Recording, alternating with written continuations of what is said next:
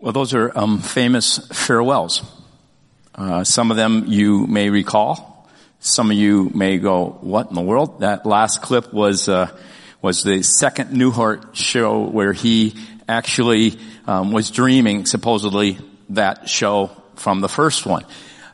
I don't know what famous farewells um, you will remember, but there are all kinds of famous farewells. There are uh, rock groups that have had their famous farewells, all the way from the Eagles to the Who uh, to groups like Kiss. Some of you remember athletic farewells, like the Lou Gehrig one. They had the Joe Mauer farewell, or some of you recall the Brett Favre farewell in 2008 and uh, seven, I think it was, in 2008 again, and then in 2009.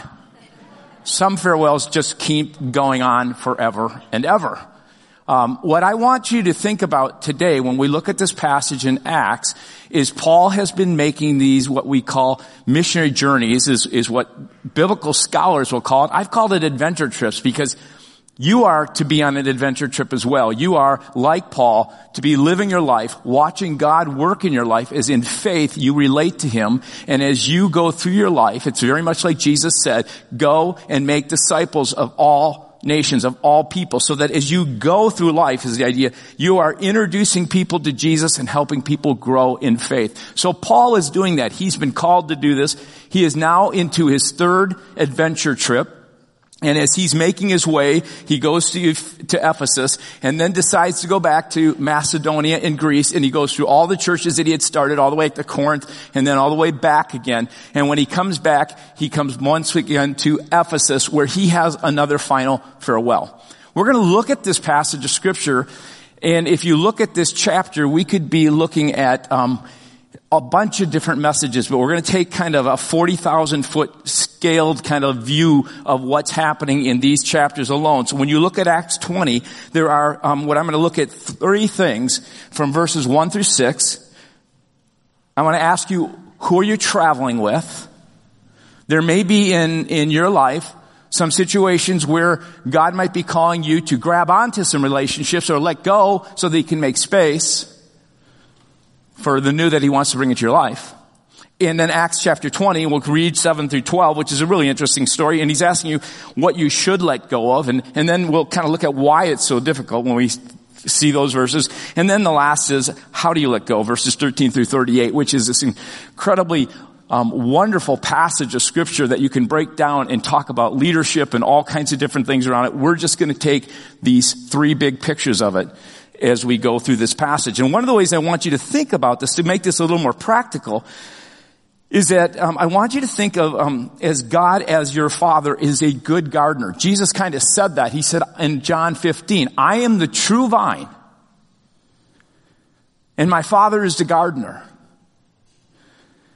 My father cuts off every branch that is not bearing fruit. It's an interesting analogy that he gives there. He's, he's saying in a sense that his father acts in this way in your life because of who he wants you to be and what he wants you to do. He will in your life take away things in your life in order for you to grow more fully. It's the pruning work of God. And so as you go through this message, I'm going to ask you to, to ask God, the Holy Spirit, to give you wisdom and maybe some things he may be asking you to say farewell to. Not because he's angry with you or he is upset, but he's just a good gardener.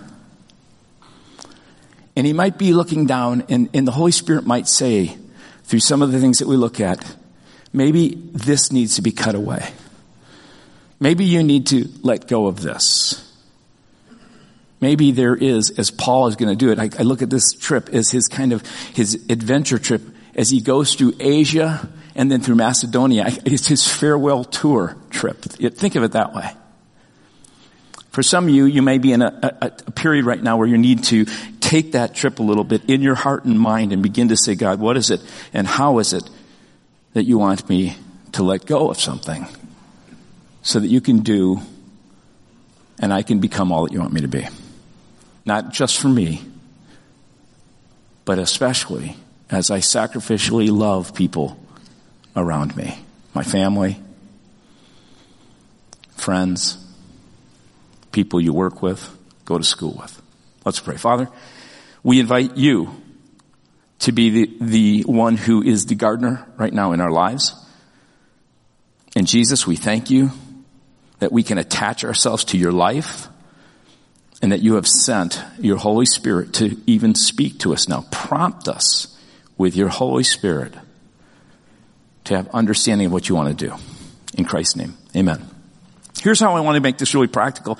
Um, when a gardener is working, what a gardener will do, if you take this analogy, is they will take a plant and, and, and, and, and a good horticulturist will tell you that at times a plant will produce too many buds. Too many buds to be able to, for one plant, to give energy to all of them. And if you don't give energy to all of them, then you will have kind of um, fruit that doesn't fully develop. And so what a good gardener will do is lop off some of those things that, that are taking away some energy. Not bad things, good things. In order to direct more towards certain fruit. So what I want to think about is sometimes we have too much in our life. And that's a real easy to think about when you, when you go through fall. You, you look around and you go, I just have too much. And it may be that God is saying, you have too much in your life. I want you to kind of scale back because if you have too much in your life and you don't have enough energy to give it to all those things, you won't be able to give it to in the way that I want you to. Your family may suffer. Or it could be that your work is going to suffer. It could be for your kids that your, your homework or your school is going to suffer. I don't know what it looks like, but it may be that God is saying you have too much. Another thing I want to look at as a, a, gardener comes in a very practical way is sometimes the, the gardener has to cut back because of there's, there's too much disease in a sense. It, it's, it's just too diseased. And, and, you can see a plant, and if a plant has a, a limb that is growing and it's diseased, and you begin to see it starting to um, uh, get scales or it begins to get brown, you realize even after you have given it nurture, even after you have fertilized it, even after you have cared for it, that at a certain point it's beginning to life and begin to say, are there some things in my life that are just causing too much uh, drain? I, I've given myself to it. I've applied myself to it. It doesn't seem to be moving in any direction. And maybe God is saying that's something you gotta separate from. And then there's this idea, not only is it too much or too diseased, a good gardener will look and sometimes it's just too obstructive. If you look at a plant and, a, and the plant does have a branch that dies, and if you let that thing stay there with all its brown leaves, what'll happen is it, it, it obstructs the rain, it obstructs as well, it will obstruct the light that comes in, and sometimes there are things in our life that obstruct God's desire for us to be and to do what He's called us to do. So, as we look at this passage, I want you to be thinking through those kind of things. Paul realizes this. He has been on now, he's in his third adventure trip. He's coming to Ephesus and he has gone through all of Macedonia. Now he ends up in Ephesus and he has in his heart something that helps clarify things. He knows what God has called him to both be and to do. And that is he wants to go to Jerusalem. He's made a vow. He wants to fulfill that vow of giving thanks for what happened back in Corinth. He also wants to get there because one of the reasons he wants to get there is he wants to give an offering to that church. And once he gives that offering, he wants to be on to his fourth adventure trip, which is to Rome. And then ultimately he wants to go to Spain. He wants to bring the good news of Jesus, the introduction of Jesus, and, and helping people form these communities of Jesus all throughout these places that, that, that the gospel has never gone before. And so he knows if he's going to do that, he has to have some farewells. And that's what we're looking at in this passage. So the first thing I want you to just kind of put your eye on and, and look at with me is in this passage of Acts chapter 20 verses 1 through 6. And I want to ask this question around relationships. Who are you traveling with? Because there may be some relationships that God's saying let go. There may be some where God is saying grasp onto more fully. And in some cases, he may say, I need you to be in a space or a place where maybe I can do some new things. So letting go is important. A farewell is important. So verse one, it says, when the uproar was over, Paul sent for the believers and encouraged them. And then he said goodbye and left for Macedonia. Okay, so this uproar at Ephesus, he's just been at Ephesus. He leaves to go back through Greece. While there, he encouraged the believers in all the towns he passed through, and then he traveled down to Greece where he stayed for three months. He was preparing to sail back to Syria when he discovered a plot by some Jews against his life. So he decided to return through Macedonia. So he's going to go like he did the last time, right back over towards across the sea to Ephesus, but decides to go all the way back through Macedonia, through Philippi, and back down Troas and all the way down back to Ephesus. That's kind of what he's doing. These people that are giving him trouble, that are chasing him, they will chase him all the way to Jerusalem. They just are hot on his tail everywhere he goes. Those who traveled with him were Sopater, son of Pyrrhus, from Berea, Aristarchus, Secundus from Thessalonica, Gaius from Derbe, Timothy, Tychicus, and Trophimus from the province of Asia. And they went on ahead and waited for us at Troas. Paul knew again the person that they were after was him, those people. So he said, take this way because they're not really after you. You guys get there sooner. They go to Troas. After after Passover ended, we boarded a ship at Philippi in Macedonia. And five days later, joined them in Troas where we stayed a week. What I want you to notice in this passage when we ask this question, who you're traveling with, I want to ask you very pointedly, Who is it that God has placed around you that you are to be traveling with in this season? I want you to notice Paul had seasons his life. Paul seldom traveled alone. He never did life solo. In fact, if you look at the, the, the, life of Paul, he valued life so much, he valued relationships. He knew that his mission was always to be connected with other people who were on mission with him. And so the very first part when you read this passage of scripture, you'll see that, that Paul was often journeying with trusted companions. Because Paul was one of those people, like we've been saying this fall, he knew that he was better together with others.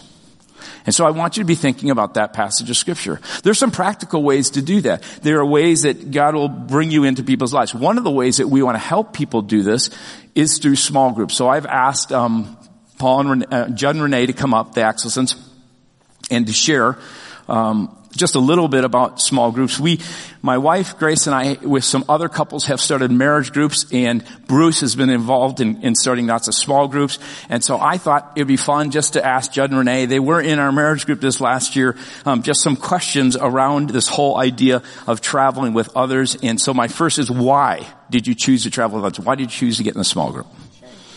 So, just to give a little bit of background, for the last couple of years, we've been in a small group uh, with families that have young kids. We've met uh, a couple of times a month, and then and we get together. Uh, we have babysitters when we can, meet in person, and then just get together and talk about God and our faith. Last year, we decided to be super Christians. Yeah. We joined a second small group. Oh, wow.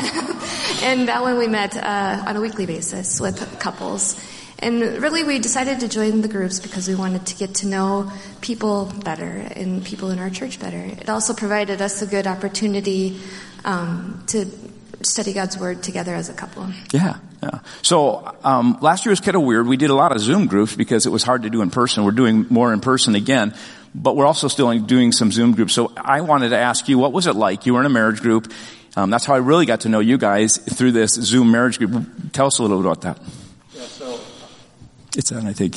It's on. Okay. Um, we we actually really enjoyed uh, this group, and um, know, in our new environment where Zoom is more common, it's not nearly as dynamic as when you meet uh, in person, but we still found it to be a really great way to to meet up with other couples. I thought we uh, connected well uh, with these other couples, uh, and then also we really enjoyed uh, just getting to know each other just a little bit more too, just a little bit deeper understanding of ourselves. So, so that was great. But the, so the marriage group, what we did is we did a uh, an in-depth study on the Enneagram, uh, which uh, basically helps you understand the motivations or, or, get a better sense of the motivations behind why you do the things you do. Um, and so uh, we did that. We did a di- deep dive into that, and then Kevin and Grace, along with uh, Davey and Sally Olson, came and they led us through the Enneagram and how to deal with conflict resolution or how to avoid conflict. And so it was all very, very insightful. Yeah, well, we have been excited to do a thing called Community to Connect, and we really believe identity in Christ is basis of all that we do in that. What were the benefits from your standpoint um, with regard to the marriage group? So, to be honest, we did the marriage group because we didn't really know any of those people, and we thought it would be a great way to get to know the people. And we're like, oh, our marriage is pretty good, and if, you know, we learn a thing or two, that'll be great. Um, but we actually ended up learning a lot. We learned a lot about ourselves, our motivations, like Jed said, our marriage, and it just, we really came away with some practical tips on how we, that we could implement that have been really helpful Yeah. for us you know, it just really provided us a way to be intentional, to deep dive into our relationship when it's a really hard thing to do right now in the stage of life that we're in. Yeah. Do you have any? Yeah, and I think one observation that we made was, you know, we all we all have our quirks, and so the the benefit of, of doing this uh, this program was, or this study was to kind of understand those motivations of why we do what we do, and so now Renee has a, a better sense of why I do the things I do, and I and vice versa with Renee. So, um, and that has helped us avoid uh, some or getting frustrated with each other at times. Um, it helped us reduce the amount of times that we have uh, conflict. So it's it's been really good for our marriage. Um, but also, I'm sorry, I'm going off script slightly. Yeah, that's fine. That's fine. I go off script all the time. enjoyed The fact that we had um, the Olsons and the Meyers to to kind of give us. Uh, some wisdom and insight from people who had been in the game a lot longer than we, well, a little bit longer than we have. Sorry, no, a lot longer is fine. You can yeah, say what you want, Judd. and but just to have access to that wisdom and those insights was it was a huge blessing for us, Yeah. and so we we really appreciated that and the fact that um, we gained a lot from that those insights, but also realizing that our marriage is something that is a constant work in process. It's Yeah. not something that we just all of a sudden you're there and it's Yeah. perfect. It's something even people who have been in there for a while are still working on it. So, So- we really appreciate that. In one sentence, if you were to say, you know, it's traveling together in a small group, tell why you would say someone should do it if they came up to you. yeah, sorry, I have to do it in two. So No, just one. Just one. I'll Make it one long run on. sentence then. So if you're looking at your your uh, traditional small groups, let's say give it a try. You, you may not find you may find the best friends of your life, or you may not, but that's just fine. I think God desires for all of us to be in community with each other and help each other, encourage each other towards um, our, our faith in Him. Yeah. Um, in regards to the marriage group, I would say that if you're married and you have the opportunity to do it, make every effort you can to do it. It is we found it extremely worthwhile. Right. So. Thanks so much, you guys. I really appreciate it.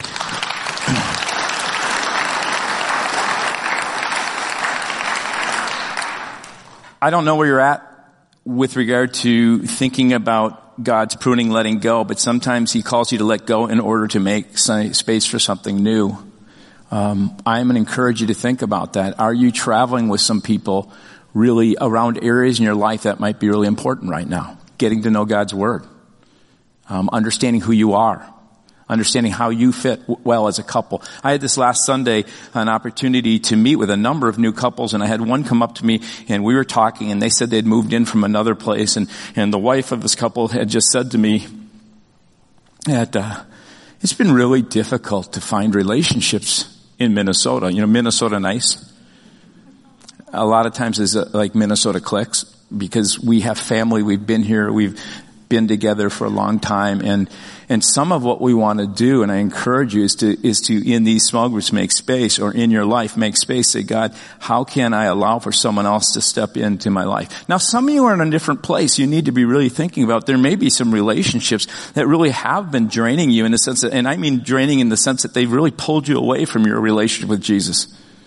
And you need to say, should I, should I be moving, should I be thinking through that? I I think it's a, you know it's one of those things where um, uh, if you think of uh, Paul when he was back at one point looking at his mission, he said, "No, I can't. I don't have space for John Mark." But then a guy like Barnabas comes along because sometimes someone has to come along per, uh, aside someone to really help that person grow. But praise God for Barnabas because John Mark, due to the relationship Barnabas had with him, was able to help John Mark grow. I don't know what that looks like for you. You need to listen to the Holy Spirit. You need to say, God, what is it that you might be saying I need to let go of and what is it that you want me to do? One thing I do know, and I read this, um, someone sent this to me and I think it's really a, a wise statement. If you want to go fast, go alone. If you want to go far, go together. And what we're talking about as a church right now is how do we do this together? Don't travel alone. The community is meant to be just that, that we are together in community. and that we do that together. Here's the second thing I want you to know, and this is a passage of scripture that's really kind of interesting, verses 7 through 12 what is it that God might be calling you to let go of? And, and then in some ways under this is you pack it, unpack it as examples of why this might be difficult. Paul is obviously, he's having a very, very difficult time letting go. And you'll see that as we read this passage of scripture. And I love this little story because it really outs every preacher and teacher. Paul is teaching, catch this now, for eight to ten hours, which I think I might do this morning. No, here's the passage of scripture, um, and and and I think it's a, you could look again at this in a number of different ways. But it says on the first day of the week, we came together to break bread, which is they came to worship, and Paul spoke to the people, and, and because he intended to leave the next day, he was going to say farewell, he's going to let go. He kept on talking until midnight. This is Luke writing. This is his buddy. Okay, he's very. I just think he's very honest. There were many lamps in the upstairs room where we were meeting, and, they, and, some of the scholars believe it was because of the fumes of the lamp that caused this guy to be tired. Well, some of you don't need fumes of the lamp. When I look out, you, you, are already asleep. Anyway, um, and so because he intended to leave the next day, he kept on talking until midnight, and there were many lamps in the upstairs room, and we were where we were meeting. Seated in the window was a young man named Eutychus who was sinking into a deep sleep as Paul talked on and on. Don't you love that? And so Paul's talking on and on. And when he was sound asleep, he fell to the ground from the third story and was picked up dead. You go, well, how do you know he was dead? Luke was a um, physician trained in the Harvards of his day. So more than likely Luke was down there examining him. Paul went down, threw himself on the young man and put his arms around him. Don't be alarmed, he said. He's alive.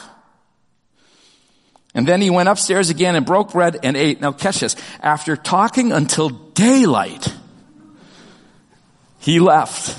And the people took the young man home alive and were greatly comforted.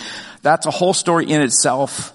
Signs, wonders, and miracles happen when you start moving into the things of the kingdom. It's not about trying to see signs, wonders, and miracles. It's just the fact that God, when you're working and doing His work, will sometimes come along and, and assist you in ways that cause the eyes of people just to go, wow, God's alive.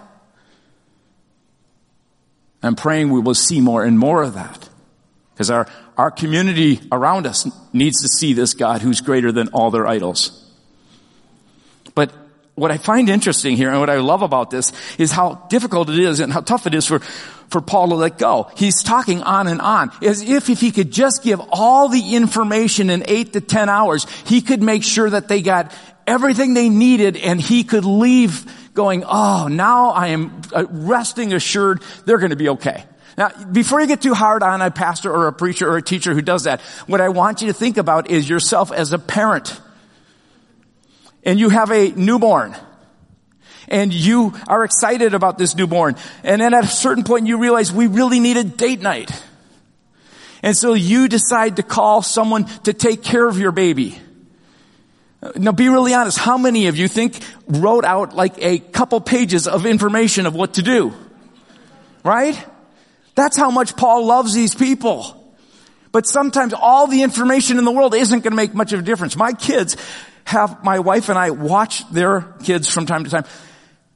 And I am just amazed at all the instruction she gives me. I don't, I mean, Grace doesn't need it, but I, I get maybe I do. But there's a part of me goes, I raised both you guys. You're here today, right? Well, Paul is in this place where he's going on and on. The guy falls out the window. I just amazes me. He lays his body him. He says he's alive. He brings him back up. I, the guy is still there and listens to a message that goes to daybreak. That's incredible.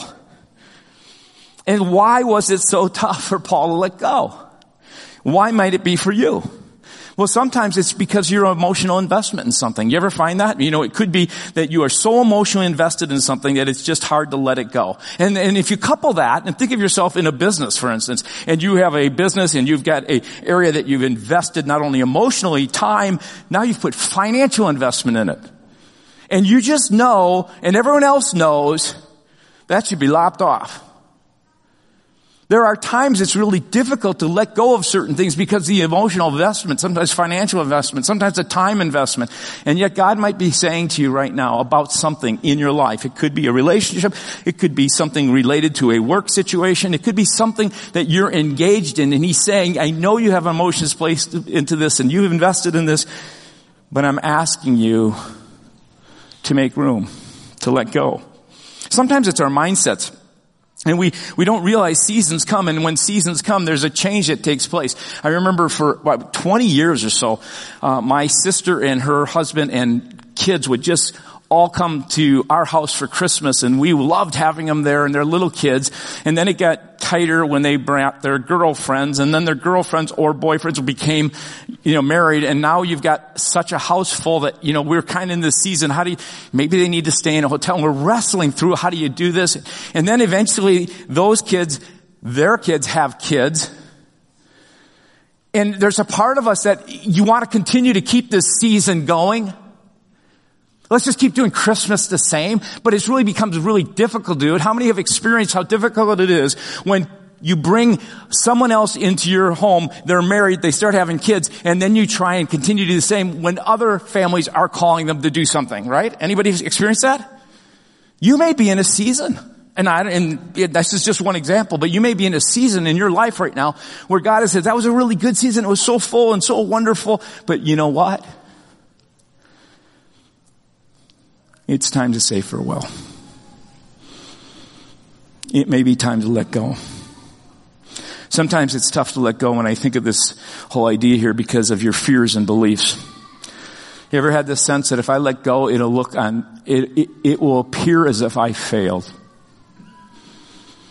Now you've got so much skin in the game that when other people see that you let go, it looks like, boy, and if it doesn't go the way it's supposed to, can you imagine Paul, oh, I'm just to give you all this information. Can you imagine Paul as he's sailing away if he heard news that the thing just fell apart? He wrestles with, was I sufficient? Did I do enough? You may have difficulty around that. You may have difficulty letting go because it means that you will have to move out of a codependent kind of relationship. You have been covering for a person. It could be at a work situation. It could be in your home. It could be with a child where you have been covering. And now at a certain point, God is saying there are some consequences that will occur that when you withdraw and let go will show up and it'll be, it's just too painful. And I just say these things again. I don't know if, I, I, don't know, let God's Spirit, and what we sing at the end of this and let God just do a work in your heart.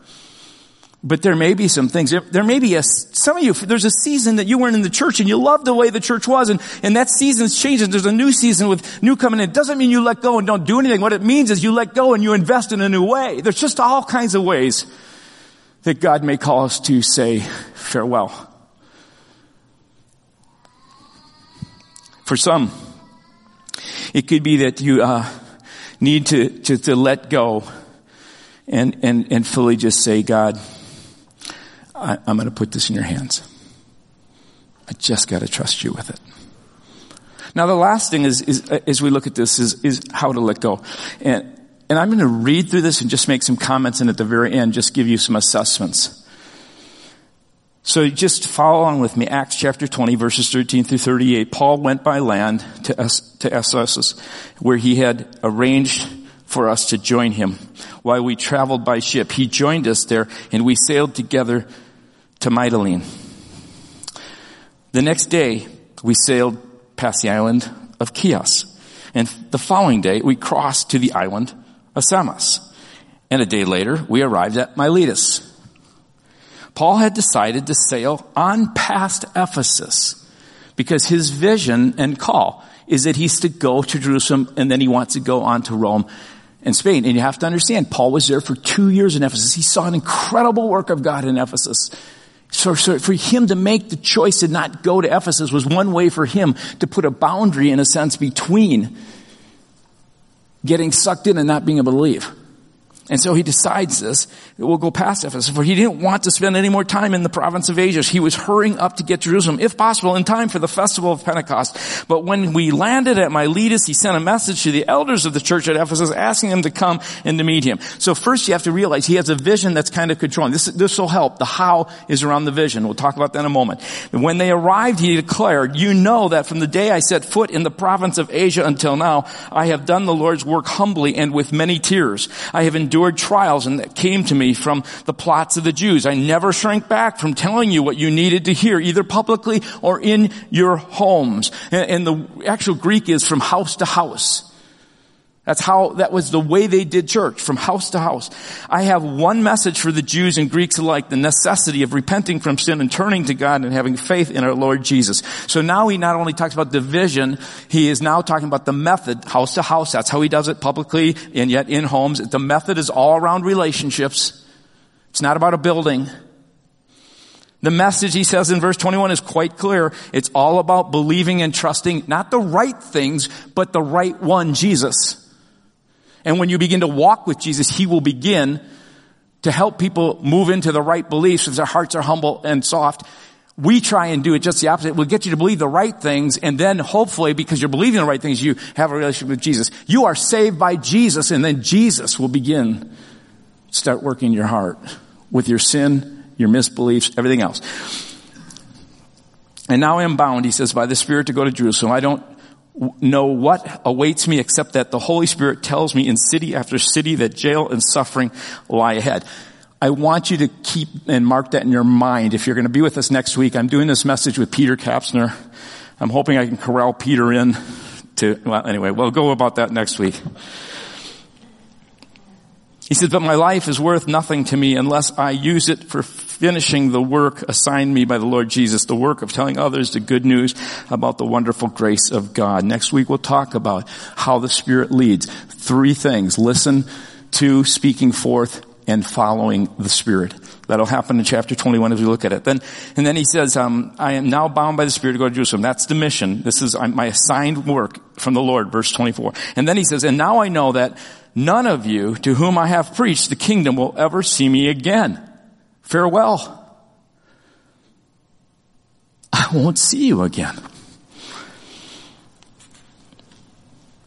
I've preached the kingdom and I declare today that I have been faithful. If anyone suffers eternal death, it's not my fault, for I didn't shrink back from declaring all that God wants you to know. And then he says, so guard yourselves and God's people feed the shepherd, uh, feed and shepherd God's flock, His church, purchased with His own blood, over which the Holy Spirit has appointed you as leaders. I know that false teachers like vicious wolves will come in among you after I leave, not sparing the flock. Even some men from your own group will rise up and distort the truth in order to draw a following. Watch out. Remember the three years I was with you, my com- constant watch and care over you, night and day, and my many tears for you. And now I entrust you. I, I'm going to let go. I entrust you to God and the message of His grace that is able to build you up and to give you an inheritance with all those He has set apart for Himself. And I have never coveted anyone's silver or gold or fine clothes. He's now talking about his motive. You know that these hands of mine have worked to supply my own needs and even the needs of those who are with me and I have been a constant example of how you can help those in need, working hard. You should remember the words of the Lord Jesus. It is more blessed to give than to receive. You won't find that in the New Testament. It was words that were well known that Jesus must have said. You won't find that in the Gospels, I mean. And when he had finished speaking, he knelt and prayed with them, and they all cried as they embraced and kissed him goodbye, farewell. And they were sad, and most of all, because he had said that he would never see them again. And then they escorted him down to the ship. I'm going to ask the worship team to come forward, and I just want to share with you um, something that's really important when you think about farewell. And this is this. Um, you will have a hard time saying farewell if you're not clear on what your vision and your mission is.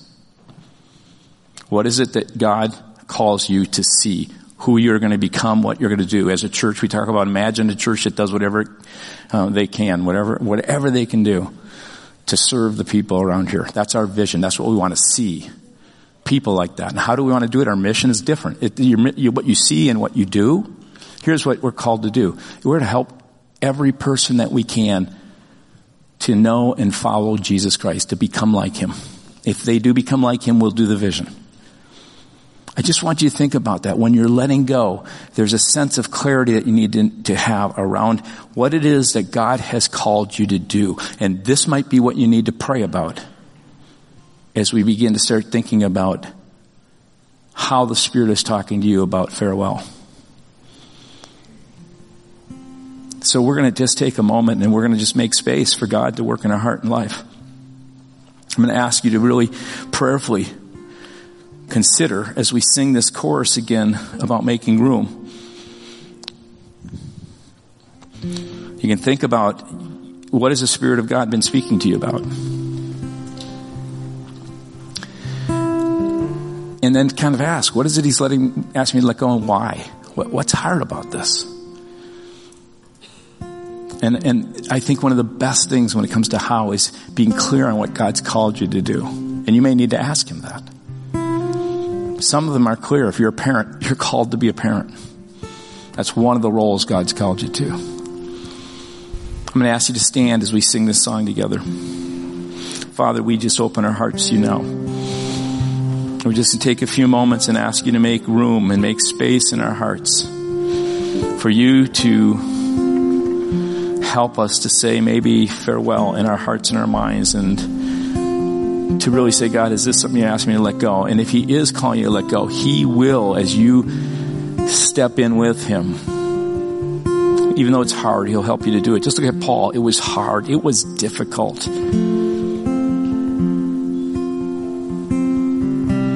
So as you kind of pray to the Lord and you ask Him to do this, just I, I would ask you maybe even open-handedly if you feel kind of strange um, to put your hands open up like this. Um, at least figuratively open your heart and let God speak to you right now. Let God lead you right now.